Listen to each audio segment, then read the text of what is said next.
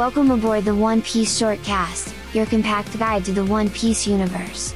Join us as we navigate Monkey D. Luffy's exhilarating quests, offering you chapter recaps, character deep dives, and the freshest One Piece updates. Whether you're a veteran fan or setting sail for the first time, we've got you covered. So, hoist your Jolly Roger and embark on this thrilling adventure with us. All aboard the One Piece Shortcast. Adventure awaits!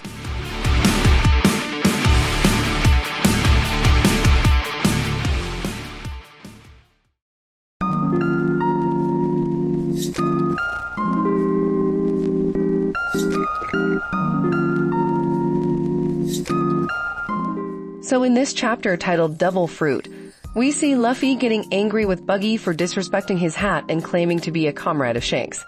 The fight between them continues, and Buggy starts to separate his body, but Luffy stops him with a punch.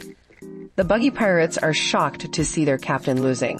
Meanwhile, back at the camp outside the village, the villagers are growing worried about their mayor. Poro decides to head into town to find him, and the others join him in their search for the mayor. During the fight, Buggy has a flashback about his time with Shanks, another pirate. They had different opinions on treasure, and Buggy blames Shanks for accidentally eating a devil fruit. He believes that Shanks caused him to eat it. But back in the present, Buggy notices that Nami has stolen his treasure and goes after her instead. The chapter reveals some interesting lore about devil fruits.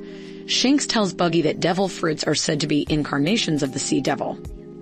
When someone eats a devil fruit, they gain a specific power, but they lose their ability to swim as the sea hates them. These devil fruits are also quite valuable, selling for 100 million berries or more. Towards the end, Luffy learns that Shanks actually saved Buggy's life before. This angers Buggy even more because losing the devil fruit set back his plans by 10 years. He then notices Nami with his stolen treasure and attacks her. And that's where the chapter ends. It seems like things are really heating up between Luffy and Buggy. I can't wait to see what happens next. Absolutely. It's always exciting when new information about devil fruits is revealed. We'll definitely be keeping an eye on how this fight and the overall story progress. That's it for today. Thanks for tuning in, and we'll catch you next time on our podcast.